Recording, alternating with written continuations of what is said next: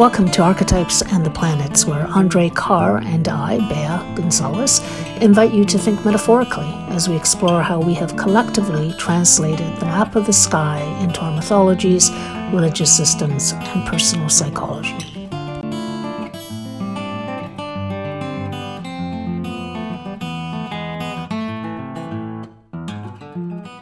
Okay, so last time we spoke, Andre, we spoke about Jupiter. Uh, and then today we're speaking about the planet that follows Jupiter, uh, Saturn, and how these two are linked together. We talked about that in the previous episode, but I think I want to return to that because I think once people understand the significations of Saturn, they might understand why the ancients paid so much attention to the conjunction of these two planets, the coming together of these two planets every twenty years in the sky, and what it meant, because they certainly had very definitive ideas.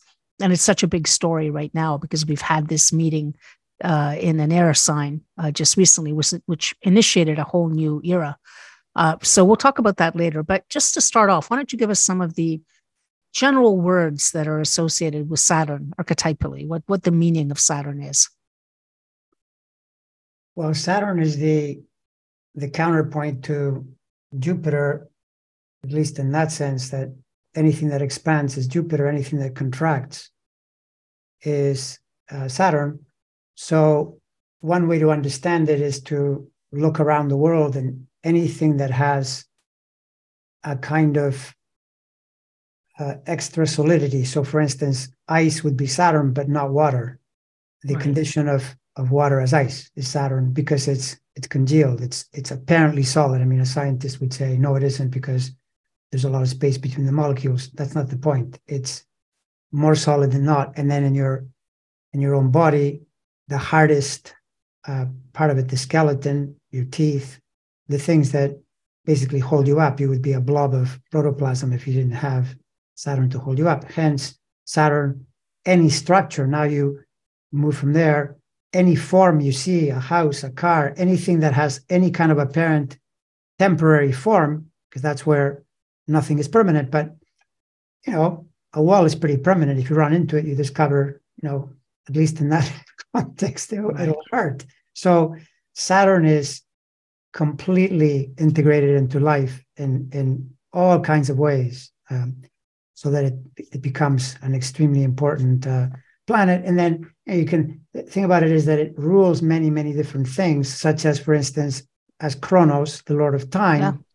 you can argue that entire human existence, in a way, is a, what is it, a battle with time, a study of time, mm-hmm. learning yeah, to relate yeah. to time, all of that stuff. Uh, you notice that most animals, they don't relate to time in the same way. They're in a kind of present moment, something or other, but without any broader awareness. Humans have that capability to project into the future, to know they're on a on a perpetual clock, they're always estimating their age and so forth. So all of that right. is Saturnian. So you begin to realize that making a good relationship to that planet is kind of crucial. Yeah. yeah. Um, so it, it's interesting, um, you know, from the perspective of where this all evolved, Saturn was considered the greater malefic. Uh, you know, Mars is the lesser and Saturn is the the greater. And there was a, you know, if you read uh, some of the older uh, writers on Saturn, it's extremely negative to the point of almost comical, you know, just how, you know, your boils and uh, people basically born under this uh, sign cannot be trusted. And it was an extreme. And I think it's probably to do with what you have to say, that your Saturn is the limit between the visible world and the invisible world. Mm-hmm. And so really does denote that that for most people looking up at the sky, what you can see from what you can't, and what you can't see means death, right? And so there is, to me, it makes sense that it would be associated with uh, with uh, all of these connotations of dark and melancholia. And But it, there's also, you know, one of the things that I'm really thinking about lately is about how this whole system of thinking is a philosophy built around light.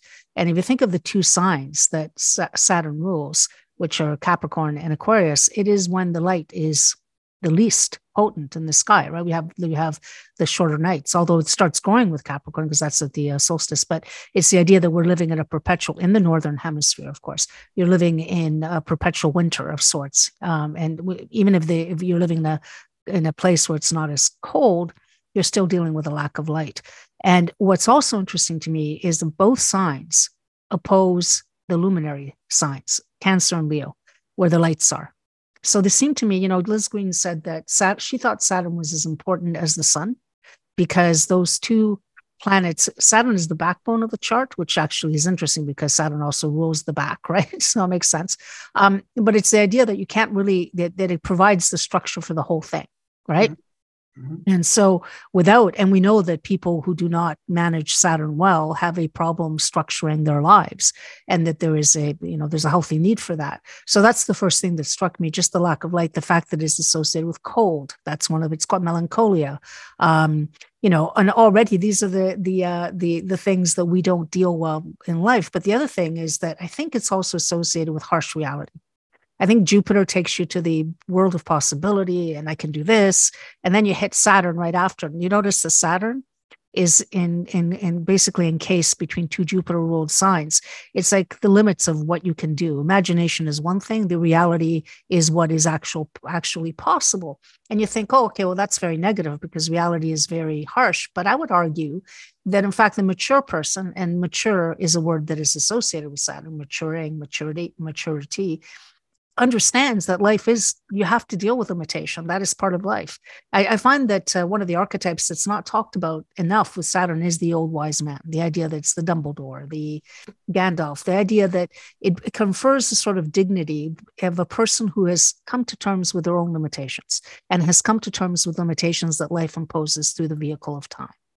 Uh, and so we go back to the time, and you, you you reference Kronos, which of course is time, and it's time in a specific. We have two types of time. We have Kairos, which is mythological time. You can, this is the time that expands and and um, and goes beyond the limits of reality, and that's an important way of looking at the world. But without the this other type of time being taken into account, uh, you're missing part of the picture. So to that end, maybe you want to talk about the fact that Saturn is very known in the popular culture now. Even Adele had a, you know, the singer is, is has been talking about the Saturn return, this moment in time that a lot of people speak about and know about now as astrology became more popular, about the notion that the Saturn orbit is, it returns to the place it was when you were born around the, between the ages of about twenty-eight to thirty.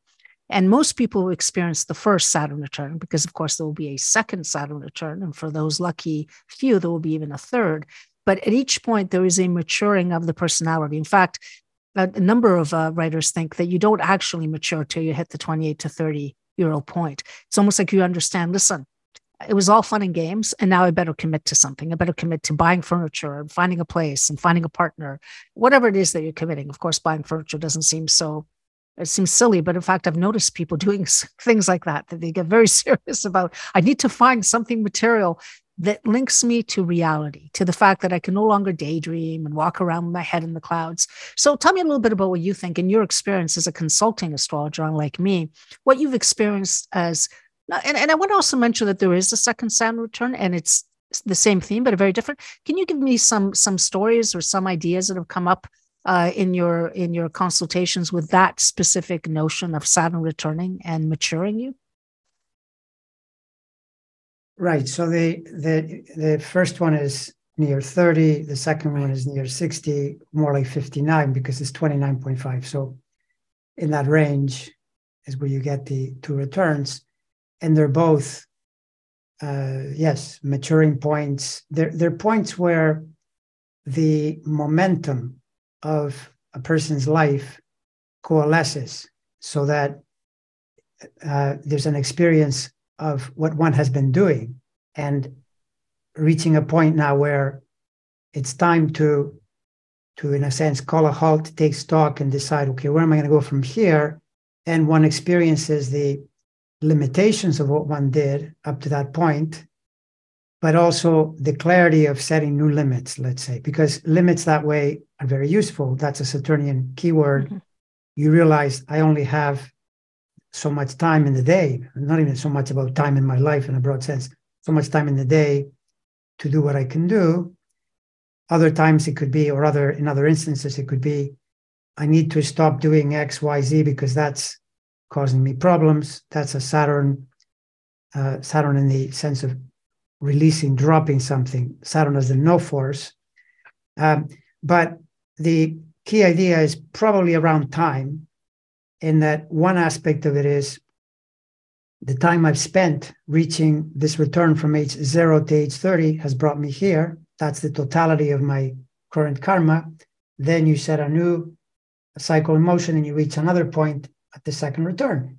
Second return is another opportunity to set directions again. And there's where it could be a great return, and that the person's wisdom, as you put it, has accrued over time. Again, Saturn needs time, you know, to cook and bake and go through the whole process of life. Yeah. But it could also be a very dangerous time. There are plenty of people that the second Saturn return can be lethal. For example, the late Alan Watts, who was a great philosopher, yeah. Some of his videos are on YouTube and they're well worth listening to. It's mostly audio, really, that you hear. He was also a pretty committed alcoholic. And so by the time he was reaching his Saturn return, his body just broke. He couldn't, yeah, yeah. he couldn't make it through. And so these are These are patterns that are working at the same time. They're all, you know, churning, and yet, you know, the feeling is unmistakable. Any any person who is aware of their Saturn cycles, especially those two, there are many others, Saturn to the Sun and so forth, but those two, yes, there's no question that they are extremely um, important, obvious, you know, as as they're happening, and and it, right. it, the directional change that takes place. Right, right. I was thinking about Saturn too in respect of building a backbone. And I think one of the things Saturn seems to do is it seems to, because we're going to be moving from Saturn now to the invisible planets, the archetypal, the truly archetypal planets, which I think can be more overwhelming because you don't know they're there. So these are the archetypal forces, Uranus, Neptune, Pluto, Uranus, that can take over without you even realizing it. So Saturn's actually the barrier between the seen and then the unseen, as I said before. And so if you're building a backbone, you could use, and I was thinking about this today, you could use the idea of practice or discipline to build enough, you know, you could, you do that when you do weightlifting, for example, you build your body or you, or you do cardio, but you can also build, I think, with Saturn, using the key words for, for Saturn, practice, discipline, um, the, the ability to, to repeat something, right? Mm-hmm. Uh, you can use it to also build a backbone against these archetypal powers uh, through something like mindfulness or through meditation. And that uh, one of the problems you have with the intrusions of the archetypal world into the into the into your psyche is that you're not prepared. You don't have the wall, the fa- the, the defenses to be able to not be overwhelmed. And I was thinking about this with respect to the fact that Saturn is often associated with depression, right? We always hear depression, Saturn. Are you having a Saturn transit? Oh, you must be depressed. Or is it wired into you, to one of your planets at birth, right? right. And I think depression happens. Uh, if you think of the word depression, it's depressing your consciousness level. So other forces can walk in. But I, I'm very taken with a very Saturnian type of writer, a Jungian writer named James Hollis, who always argues that depression happens in service to you, right? And that it's helping you understand that you're not on the path that is aligned to the larger self. This is the Jungian way of, of doing it. So he's always telling people that when moments of depression, which we hate, think of the word depression associated economically, right? Are actual moments of realignment. If you're able to look at it from that perspective and not say, well, you know, there's, I'm just going to end it all. It's the idea that a part of your psyche wants to be heard. And you can't, and you're, you're, you're, you know, at the, it's trying to enter. And of course, if your defenses aren't really well established, well, what happens is you will be overwhelmed. But if you've spent a lot of your life working on that part of you that uh, receives, is able to receive it, then at least you can put it in its proper context and say, okay, this is a moment uh, when I need to go internal, I need to go inside. And uh, perhaps uh, not be doing what I did before, but it, it's a, it's a moment of reevaluation. And um, so when I look at depression, again, another key word that is often associated with, see, Saturn gets a really bad rap, right? I mean, every time you, you hear Saturn, not only from the ancients, it's today, it's like, oh, Saturn. Um, but there are gifts that Saturn has that maybe because I'm so Saturnian myself, but there are gifts that it brings uh, in the, in, from the perspective of giving you discipline, which is, which is, you know, sometimes again, seen negatively, but I can see it well. Often it is our lack of discipline that creates problems for us, right? We've been too much in the Jupiter world and, you know, we're sugared up. And so talk a little bit about that, about how we can take a planet that is necessary, you know, and, and we shouldn't sugarcoat it. Saturn transits are no fun. I mean, I think anybody can agree with that, right? It, when they come into the building, you feel them and your back starts to hurt and you, you, you're more susceptible to, to infections, it seems. You end up with a cold after not having one for a long time. So there are limitations that it brings in, but maybe speak to how we can use Saturn, because that's a lot of your orientation, is to take planetary archetypes and turn them into something that, that works for you as against and not against you, and how this one can actually be one that that is really important for being able to turn around maybe a narrative that you're living that isn't really working for you. Yeah, that, well, yeah, Saturn, Saturn is is critical. The, the word discipline actually means to be the disciple of something. It's it's a learning word. So Saturn's discipline is really the discipline of wisdom, meaning you're living and you realize something that you're doing is not helping you. And typically it's something you'll stop doing because Saturn is a no force. Although from the positive end, you could also say Saturn as the cross above the crescent is the natural work planet. And sometimes it can be, for example, I'm going to do something. I'm going to write a book, or I'm going to really anything. You have to then get down to it. And the getting down to it is Saturn, is where you have to sacrifice your fun, you know, which would be Jupiter, to get down to it. So you are focusing. That's actually the deepest word I've come up with for Saturn, because the act of focusing is a narrowing of the mind to the task at hand, which then also leads you into another really interesting area, which is where you realize that this, this focus is a conscious act in a way, right? And people are always going on about, okay, well, we need to be conscious. We need to be more aware, more conscious. You cannot do that without Saturn, at least at first. Saturn is the deliberate, uh, deliberate act of becoming more conscious, which is the idea of, I'm going to be here, be present to see what is coming through. Right? And then in due time, that process might become easier, which then would be more relegated to the subconscious, which is better actually than, you know, uh, than having it be conscious all the time, but still has to go through the Saturn process of, I'm going to pay attention and I'm going to be here and I'll know that I'm doing something. Right? All of that is Saturnian. And how do you progress without the Saturn? You can't. And what I notice in my own chart is that, yes, Saturn transits always challenge, no question. Absolutely. Although part of the reason they do is because they show you the mistakes you were making leading up to that point. Like, for example, yes. you, you get a cold, trace it back. You almost always run yourself on too much speed or too much, too little sleep, and you get a cold. Saturn says, well, why are you blaming me? Why don't you pay attention to what you're doing, as an example, right? Yeah. Or you develop a stress injury. Well, what were you doing before? Yeah. Right? Now, not always, but frequently. And at the same time, if you're going to get anything done, Saturn is almost always there. I remember years and years ago, I had this mistaken notion that if Saturn was transiting in soft aspect to someone's planets, they would say, oh, I don't like my job, and uh, I need to leave. And, and I would say, well, you know, Saturn is sextile, Saturn is trine, you can do it. They would never do it. They would always wait for the square, or the opposition, or the conjunction, when Saturn really became a challenging force. Right. So this is the constant catch twenty-two of astrology, that if you resist the energy of challenging transits, you are literally resisting the opportunity that your fate is presenting you to be able to change. And Saturn is the builder, you know, mm-hmm. even though it's also the one that can, can destroy the building. Yes, it can. It can, something to the karma of your life and so forth. If you're going to build something, Saturn is, is, you know, needs to be there. So these are things to, you know, explore in terms of the positive side of it. Otherwise, yes, it's a, it's a very depressing energy. And certainly, I mean, if you're looking at, you know, politicians' lives and, and that kind of thing, where you've, in a sense, you, you necessarily give up a lot of your faith because you are entering bigger and bigger patterns. Yeah, you don't want Saturn opposed at key moments or square, because that's not going to be good. The other thing too, by the way, is that there is a difference between saying a person is in a Saturn cycle because their entire sign is getting challenged, as is the case right now for Pisces, Sagittarius, right. Gemini, and Virgo.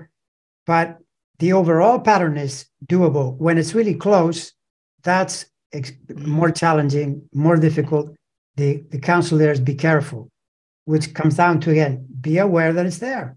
Then you can get better at dealing with it. You know, it's interesting. Um, I don't know if you know the work of John Sarno, Doctor John Sarno, who did a lot of uh, uh, work on uh, the back, the issue of back aches and its relationship to psychosomatic symptoms, which mm-hmm. he, he noted that in the late eighties, uh, people stopped having ulcers because ulcers were suddenly discovered by um, Barry Marshall over in Australia to be related to H. pylori, an infection. I know this very well because I had that infection and I suffered until I was able to get the antibiotics to cure it. Um, and so he said that people prior to that were associating stress with ulcers, right? Oh, you have an ulcer because you're stressed. Well, it turned out it was a bacterium. And so then suddenly uh, people started going to the doctors with back problems and saying, well, you know, it's, and he realized, okay, why do we suddenly have a, a, an epidemic of back problems? Is something changed between the late eighties and the early nineties? And what he found when he, when he would take um, M R Is of people's backs, it didn't matter. Once you're over thirty, you're going to have a compressed disc or you're going to have something wrong with your back because, you know, that's just the nature of time. It works on our bodies and, and it creates problems. But he was really fascinated by, okay, who is, who is having the pain? So if all of us have these structural abnormalities uh, that happen over time, why are some people feeling pain and some are not? And he actually linked it to suppressed rage. Uh, you, you, he, he linked it to a type of personality that is always doing good, is always trying to be perfect, is always supportive of others. Now, get the word support, right, which is a back word, and it's a Saturn word. And people who are overly responsible, again, another Saturn word. And so he often would say, look at where the pain is in your body, in your back, and the part where it is. So if you have lower back pain, he would say to some of his uh, patients who were receptive to the idea that they could work with this psychological part of it, because you have to be receptive to it. Otherwise, you know, it's not going to work. Okay. And he would say, look, a lot of men have lower back pain because they're holding up their families and they're extremely financially stressed.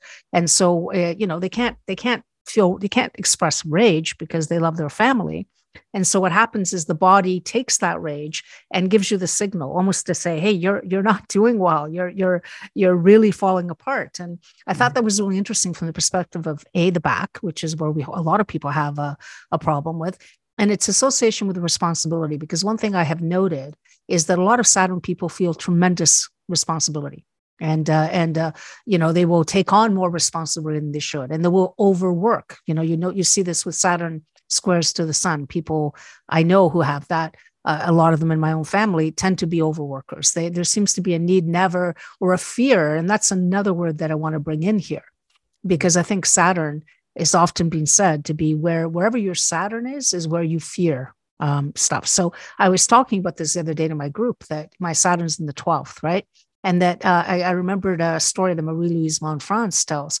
Uh, she was uh, one of the, I think, the best students that Jung had and wrote a lot after him, about how she ended up doing this sort of semi-retreat by going into a cabin by herself.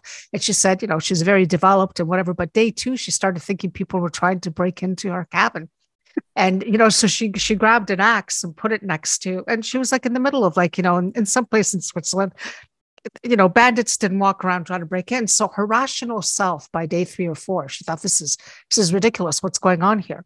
And because she was a good Jungian, she realized that what was trying to break through were uh, uh, portions of her unconscious. And she was externalizing it or projecting it onto the outside world thinking. So she let go of the axe and she opened the door and she unlocked it. And she said, what it's telling me is that I need to deal with my own fears. And I think that's a very Saturn and twelfth house kind of signification, because the, the, the, the I think the veil between the conscious and the unconscious can be a bit thin there. And so it's very easy to be overwhelmed. So I want you to speak to this concept of Saturn being where maybe where your fears are lying, and that where you have to work a little bit harder to make them conscious so that, uh, that you don't suffer in the way that she was suffering until she recognized what was up. Yeah, no, very true. Uh, as an astrologer, I believe it was Mark Edmund Jones. He was a twentieth century well-known astrologer. Yes. He coined it as Saturn is your overcompensation point. Yeah. It's where you feel like you're constantly having to adjust something. Now, you can think of that as a problem, or you can think of it as an amazing asset, because Saturn being a long-term planet, if a person is able to channel that overcompensation in a reasonably wholesome way, they can make tremendous progress. So a person's Saturn can be a really powerful point that has been built over time and experience and so forth. And it can be a huge problem if you've mismanaged it, because fear, for example, is another form of contraction. Yes. Now, at the same time, fear is part of your, uh, literally your immune system, which is another Saturn keyword. Any defense system in the body is Saturn, the perimeter, right. the, the the walls you're setting up to protect your life, including fear. You know, if suddenly you see a gun or a big snake, it's better to be a little scared and get the heck out of there. You know, if you right. didn't have that, you're not going to make it. Yeah. So all these archetypes are workable. And one would also say, no, it's not good to be fearful all the time. That would mean, you, you know, especially fears that are manufactured by your own imagination. Right. Like for like what the ex- example you uh, brought up, the person through the solitude and the and so forth starts to get this feeling, oh, there's something could be going on. There's nothing going on, but yes. the fear is there. So then she realizes, oh, okay, I can I can transcend this. And right. that doesn't mean you give up your your ability when necessary, excuse me, to feel it as a warning, but uh, eliminate those that are not that are not useful. Same with overcompensating. Totally true that person working a lot and uh, taking on too much responsibility. Saturn is the idea from an, another yet another vantage point. It's what society, in a sense, tells us we should be doing. It's the superego notion right. of these are the rules we all follow. Well, if you follow them too much, you're overcompensating too much, and then you will get results that are not so wholesome. So there you, you know, you say, well, what is the solution? What do I do with all this? Probably use the Saturn as the very first layer to focalize your mind and become more and more aware of these patterns so that you can make good choices and drop the things that are going to, you know, downtrend you and and potentially even depress you, as you said earlier, because depression, yeah, it's another concave, compressed feeling, you know, of being narrow and, and the, you know, the opposite of what you want to feel. Right, right. It's interesting. I was thinking about the difference between Saturn as in its rulership of uh, Capricorn and then Saturn in its rulership of Aquarius, because those two signs just seem so different. Both are aimed at structures, but they're very different structures, because one is Earth, so that's Saturn and Capricorn. So that's why banks and government, I think, are ruled. Uh, you find them in Capricorn. They're Saturnian structures, and that you build them, and and uh, you know they're they're they're still social because it's a social sign, but they're they're they're very physically grounded. Like they can touch them, right? And you get to the Saturn in Aquarius, and it's much more about societal uh, structures that we build, collectives, uh, c- the communication that we create between us to in in service of something, a vision that is that is. So there's still a structure, but it's an Aries structure, I think. And, and I was thinking that I'm really fascinated by. In fact, I was part of my novel was going to be talking about how it's interesting how many there are a couple of thinkers I think about when I think of uh, Aquarius, and one of them is Marsilio Ficino, and he had. He was the guy in the fifteenth century who did all the translations for uh, Cosimo de' Medici, which spearheaded the Renaissance. He brought they brought back all these Greek texts, and he, and he was an astrologer and a priest, so he had a kind of a weird uh, relationship to astrology because he was very worried about some parts of it, as it would it would completely. But you know, he had a great understanding of music, and he would, you know, someone once said that really basically music is is numbers put into into some auditory form, so it's beautiful. So he understood the relationship of all of these things. And he knew his chart, and he was born, interestingly enough, with Aquarius rising and Saturn right on the ascendant. And he suffered from a physical infirmity that made him made him be in pain a lot of his life. And he attributed that to the power of Saturn in his chart. thirty years later, Pico de la Mirandola, another big Renaissance uh, mind, comes on and is actually quite angry against astrology for, for reasons we won't get into, but a big Renaissance mind, also born because it's thirty years later with Aquarius rising and Saturn on, on the ascendant. And then the person that, you know, I look a lot to, and I find his work has been very inspirational to me, is Carl Jung. Sat- Aquarius rising with Saturn right on the ascendant as well in the first house. And all of these people, what's interesting about them is they bro- broke through barriers. They broke through barriers of thought, right? Because it's Aquarius. They they brought in you. In the, but here's what's interesting: uh, in the case of the first two, they they're bringing thought from the past. So that's Saturn, right? The past is often history, everything too. They're bringing uh, thoughts from the past, ideas from the past, and they're reintroducing them into the world with a spin because, you know, then hundreds of years have passed. Jung does actually fundamentally the same thing. He goes back to the Gnostic thinkers. He goes back to alchemy. He goes back to all these things that have been forgotten, and he brings it back into the conversation. So I'm really fascinated by these Aquarian figures, you know, who all of them in their own way, by the way, suffered in life because, uh, you know, Jung uh, almost experienced a psychotic breakdown when he was in his mid thirties. You know, this is what the whole Red Book was about. So it wasn't easy as a life. And they, you know, they were shunned by their peers in some cases, in the case of Jung. Uh, it, it wasn't an easy life, but they were so instrumental in bringing back old knowledge into in into the conversation again, so that we can re-examine it and move the story along, because that was what Jung's idea was, that we were evolving in consciousness, and we needed some sometimes that not all knowledge is new knowledge. It's actually often knowledge that has been around and that needs to be looked at again and reinterpreted and re reintegrated. Uh, what do you think of that? Have you seen any correlation with the Saturn, the differences between Saturn and Aquarius and the Saturn and Capricorn archetypes? Well, I would say that Capricorn is more more purely the institutions, like, for example, think of buildings, government buildings, the government at large, the structure of society in a, in a you know, very tangible material sense. And banks, I, banks I linked to Scorpio more than Capricorn, oh, but, but the idea of the of the building itself, or yes. the, the the whole idea of the, the banking infrastructure does have connections to Capricorn as well. Uh, when you get into Aquarius, because now it's air. So if you think of Aquarius as the third air sign, it's also at the the eleventh sign of the journey of the soul, let's call it that. Right. So it's the the pinnacle in a way of what we know, or what we, we want to become, or what we want to express in consciousness. Yes. And so that's why, for example, the Aquarius is associated with hopes and wishes. It's the idea of, well, what would I like this to manifest in my life? Uh, and some of that, by the way, involves other people. I mean, like, who lives in a cave manifesting things? Rarely. Yeah. So it's a very social type of energy. But I think what you say is correct. It's it's the difference between Capricorn and Aquarius. Aquarius is more knowledge-oriented, being an air sign. In fact, you may have seen those, you know, very quick, fast things around uh, the words for the signs. And Aquarius, yes. It's what I know. And indeed, you will notice that which is a bit of a comedic thing, that people with moon in Aquarius, because the moon gives them a sense of connection and security, are constantly name dropping. I know this person, I know that person, this person. all, the people that don't have the moon in Aquarius, they think, why, why are you why going on? But it's it's that sense of, this person is in my social sphere, Aquarius. Yeah. I know who they are because I know them. This gives me comfort, and I'm hoping it'll give you comfort, which it may not, but that's that's the reason. Yeah. And uh to me, the, the bottom line to this is that the Capricorn in that way uh, is more tangibly material, you know, earthy, practical, functional.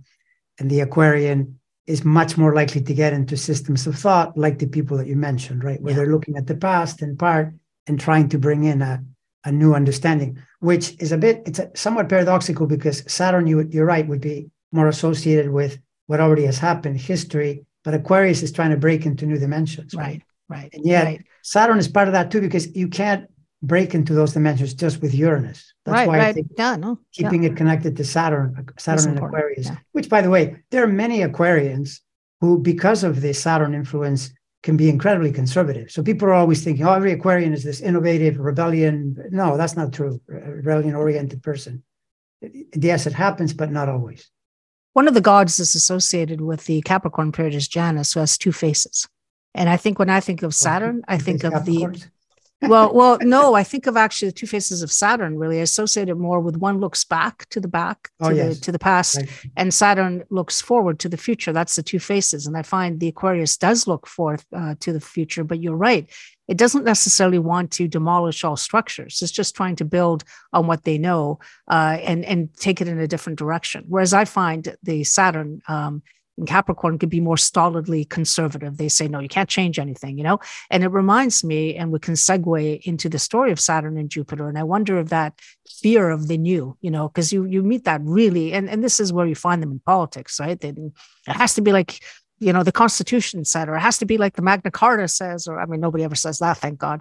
But it's the idea that you can't change structures because the structures hold some sort of power and magic, and it keeps the society from moving ahead because we all change. I mean, that's that's mm-hmm. part of what we do, right?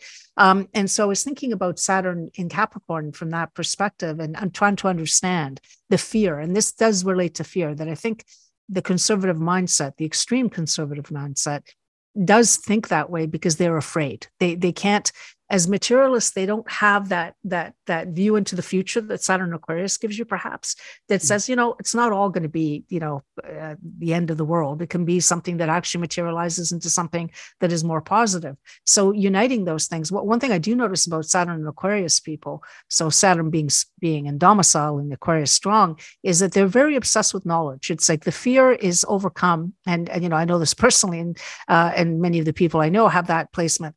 It's almost like you feel that you can master the world. If you can just have enough knowledge, then you're going to be okay. So you're always looking, searching, reading, uh, investigating, exploring, and you never get to the end of the game because you never, you know, it's inside, right? So you keep looking for it in the outside world. And of course, you see around, I'm surrounded by three thousand books and I will buy ten more tomorrow. And I realize that this is a tendency to be thirsty, mm-hmm. to think, okay, if only I can get enough knowledge, then I can, you know, protect myself against the instability that lies at the core of the world. But I do think Aquarius is much more forward-looking in that way, and that um, it's nice to have a bit of that kind of orientation, because if you only get stuck in the past, and I think structures are necessary, you can't get rid of structures, but they do need to evolve and they need to be renewed. And I think the Capricorn Saturn really struggles with that concept. It doesn't really like to. It likes to be secure in its, and I, and I think I think of the dragon. I think of how dragons Um, you know, hoard because they're afraid. So they sit on the treasure and don't do anything. And I think the Aquarius is ready to let go of that and say, no, okay, we can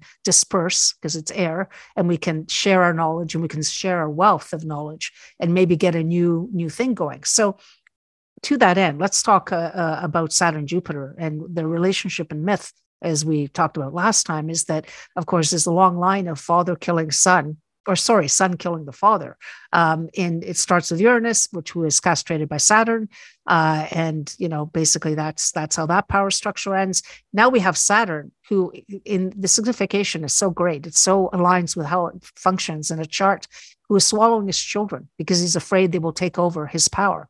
So think about uh, swallowing something, repressing it to such a great degree that you will get rid of it. And of course, he's hurting his wife, Rhea, his sister wife, who eventually um, takes the, the son Jupiter, or Zeus, and and uh, instead of giving the son when he's born to to to uh, Kronos to eat, to Saturn to eat, to to swallow, she gives him a stone swaddled, you know, a stone swaddled in a, in, so he doesn't know that he's he's actually not ingesting his his son, but you know, and so then the son is raised until he's old enough to come back. He's raised on an island far away, so he comes back and then takes on the father and um, and destroys the father.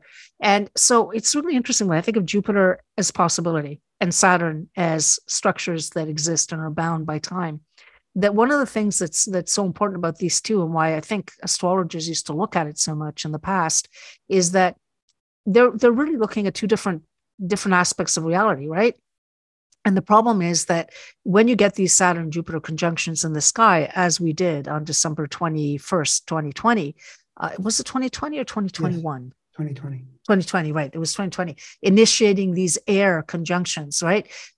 I think I've been playing around a lot with this. I think what it's saying is we need, and we're seeing it, by the way, all the air things are coming out from A I to all these this, these things that are also, you know, Pluto going into Aquarius, also bringing this really into the open.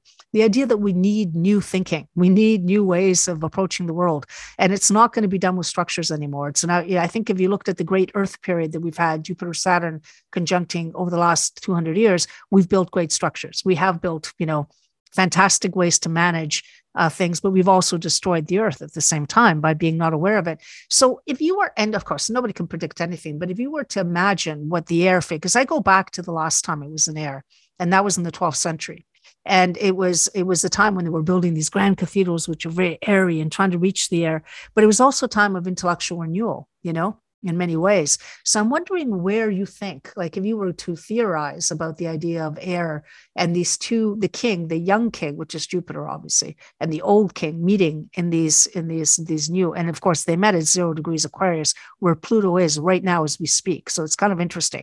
We're going through that moment of that, that zero point is so important to this whole story. And Aquarius is important to the story because that's what initiates this whole, this whole cycle.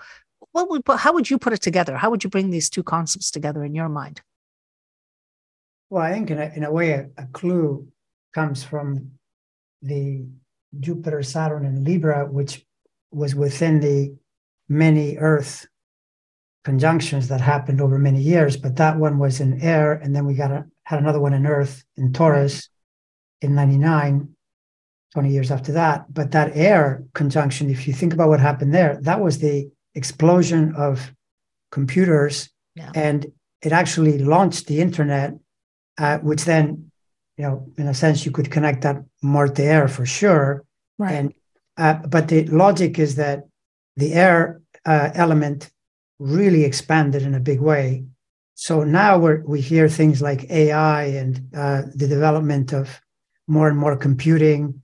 Uh, the internet is huge now. Everybody's more connected. The connection, to me, when you think of internet, that's definitely an Aquarian principle. Right. See, the oh, more absolutely. People being connected.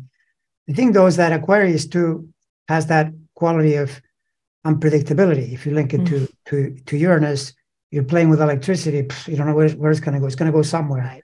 Yeah. So some of it is very difficult to, to you know, imagine because, it, it, I mean, think about a person. If you drop a person from the twelfth century in a time capsule and you put them today, they would have a really hard time figuring out what the hell was going on. You know, yeah. It would probably take them a month. Sure. Why do you do a month it? More?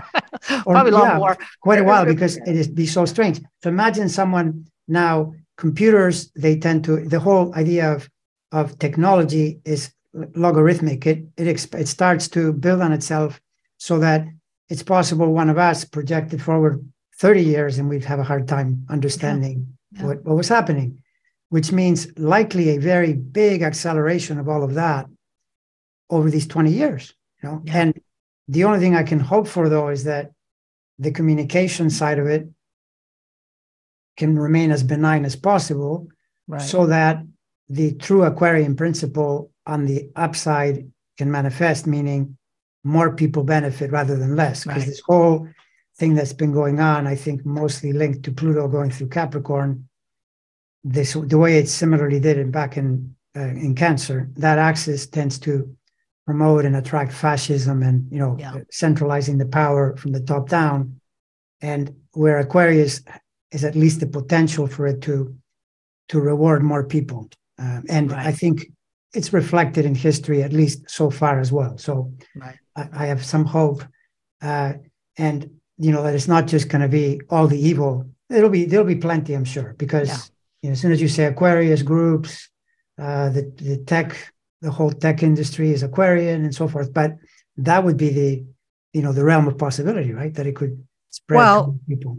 I mean, to go no further, if Pluto through its its uh, transit through Capricorn between twenty oh eight and just recently it, it departed, twenty twenty-three, that consolidated power in the hands of billionaires, right? People with who are, who are structurally, you know, whatever. I think if you're going into Aquarius, the fear I would have is that it would uh, concentrate the power, Pluto, again, power, in the hands of people who control the means of communication. And when you see what goes on with Elon Musk and Twitter, that that should scare the hell out of you.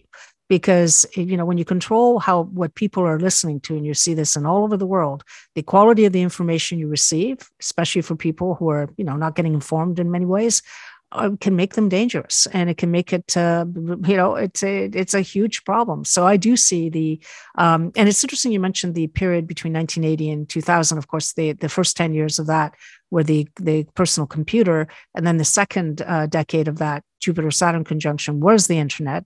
The emails, I think the first email was was uh, that I ever heard about was nineteen ninety-three. Someone was sending an email from where I was at. And I thought, oh, wow, this is really interesting. And then the World Wide Web gets on late in the nineties. And then it's interesting that you move to the last Earth period, because that's what happens with these Jupiter-Saturn conjunctions. It's like there's a gasp of the new, and then you get the last throes of the old. You think about it, they build the structures that allowed for these to become mass things. What, how did you do that? Through a smartphone. You know, um, when when I first saw a smart smartphone twenty oh four or whatever, I thought, ah, that's yeah, only a couple of people had it. Little did I know that we'd all be walking around with these incredibly powerful computers, you know, ten years later, even less. And so you're thinking to yourself, okay, that is one of the dangers. Concentration, Pluto concentrates power. It's about power in the hands of people who can be unethical, who want to control. And so it's going to be interesting how it goes. I think we all have to be aware that, of course, you can always shut off the internet, but can you really? A lot of people work on, and you can't do that anymore. So there are a lot of really interesting ethical issues, but I will leave it with this, with the Saturn-Jupiter conjunctions happening in air. The last time Pluto was in, in Aquarius uh, was uh, uh, in the late, uh, late eighteen, seventeen hundreds, which is, of course, when you had the French Revolution, you had the uh, American Revolution, you had the Industrial Revolution. And what you said is right. It points to the Aquarius and Saturn in Aquarius being about the people. You know, the people will have a say. how they how they say it, whether they'll storm the Bastille or, you know, storm the Capitol, I don't know. This is going to be something we all have to decide how we're, uh, what part and and how we see, how we're going to cooperate, because it should be about cooperation. But it's uh, it's an interesting, you know, the curse, may you live in interesting times. I think we are living through very interesting times. And I think all the attention that's happening with Chat G P T and, the and by the way, I mean, great possibility there, right? From medical training to there's, it has great potential to do good as well, because everything has its shadow side. But I think we have to be aware that both are operating on at the same time. I'm an information freak, so I love the fact that I, I use Chat G P T all the time. But the other day I had an experience with it, just to leave people with this thought, where someone was asking me, I post a lot of uh, quotes on Twitter, and I get asked, oh, sometimes I the, the name of the book doesn't fit. So someone will ask me, oh, can you tell me where this book is from? And so I didn't get to it because I was busy. So they responded to me and they said, no, I, I asked G P T, and you said this was a quote by Barbara Hannah, but it tells me it's Carl Jung. And then I said, are you sure it's Carl Jung? I asked G P T, because it looks like it might be Barbara Hannah. And so she said, oh, and then I got the right answer. She said, no, no, I'm sorry. I was wrong. It's a book by Barbara Hannah. Well, Chat G P T was wrong both times. It wasn't a book by by uh, Carl Jung, and it was a book by Barbara Hannah, but the, Chat G P T gave her the wrong name, title of the book. And so I thought to myself, we're taking, you, we, you know, this is kind of like a metaphor for be very careful, you know, that the information that you're getting is the information that's actually the one you want or the one that's even true. And so the possibilities for misuse of this is going to be pretty tremendous. But anyway, that's what makes it interesting. So next time we actually are going to go and go to the archetypal planets, the truly, the ones that are, that were not seen until the eighteenth century and filter into consciousness in a much different way than from the seven visible planets. And so, yeah, so let's meet up next time then. All right. Sounds good. Thanks for listening today. If you want to hear more about all of this, go to YouTube, where you will find Andre's channel called Astrology Alert. He posts videos there almost daily. He also teaches classes through his Patreon account.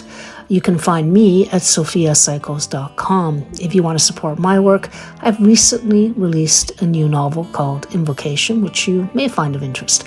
Go to my website to see a book trailer about it. It's available in all fine bookstores, including Amazon and Barnes and Noble. Finally, if you like this podcast, please rate it and leave a review so that others will find it as well.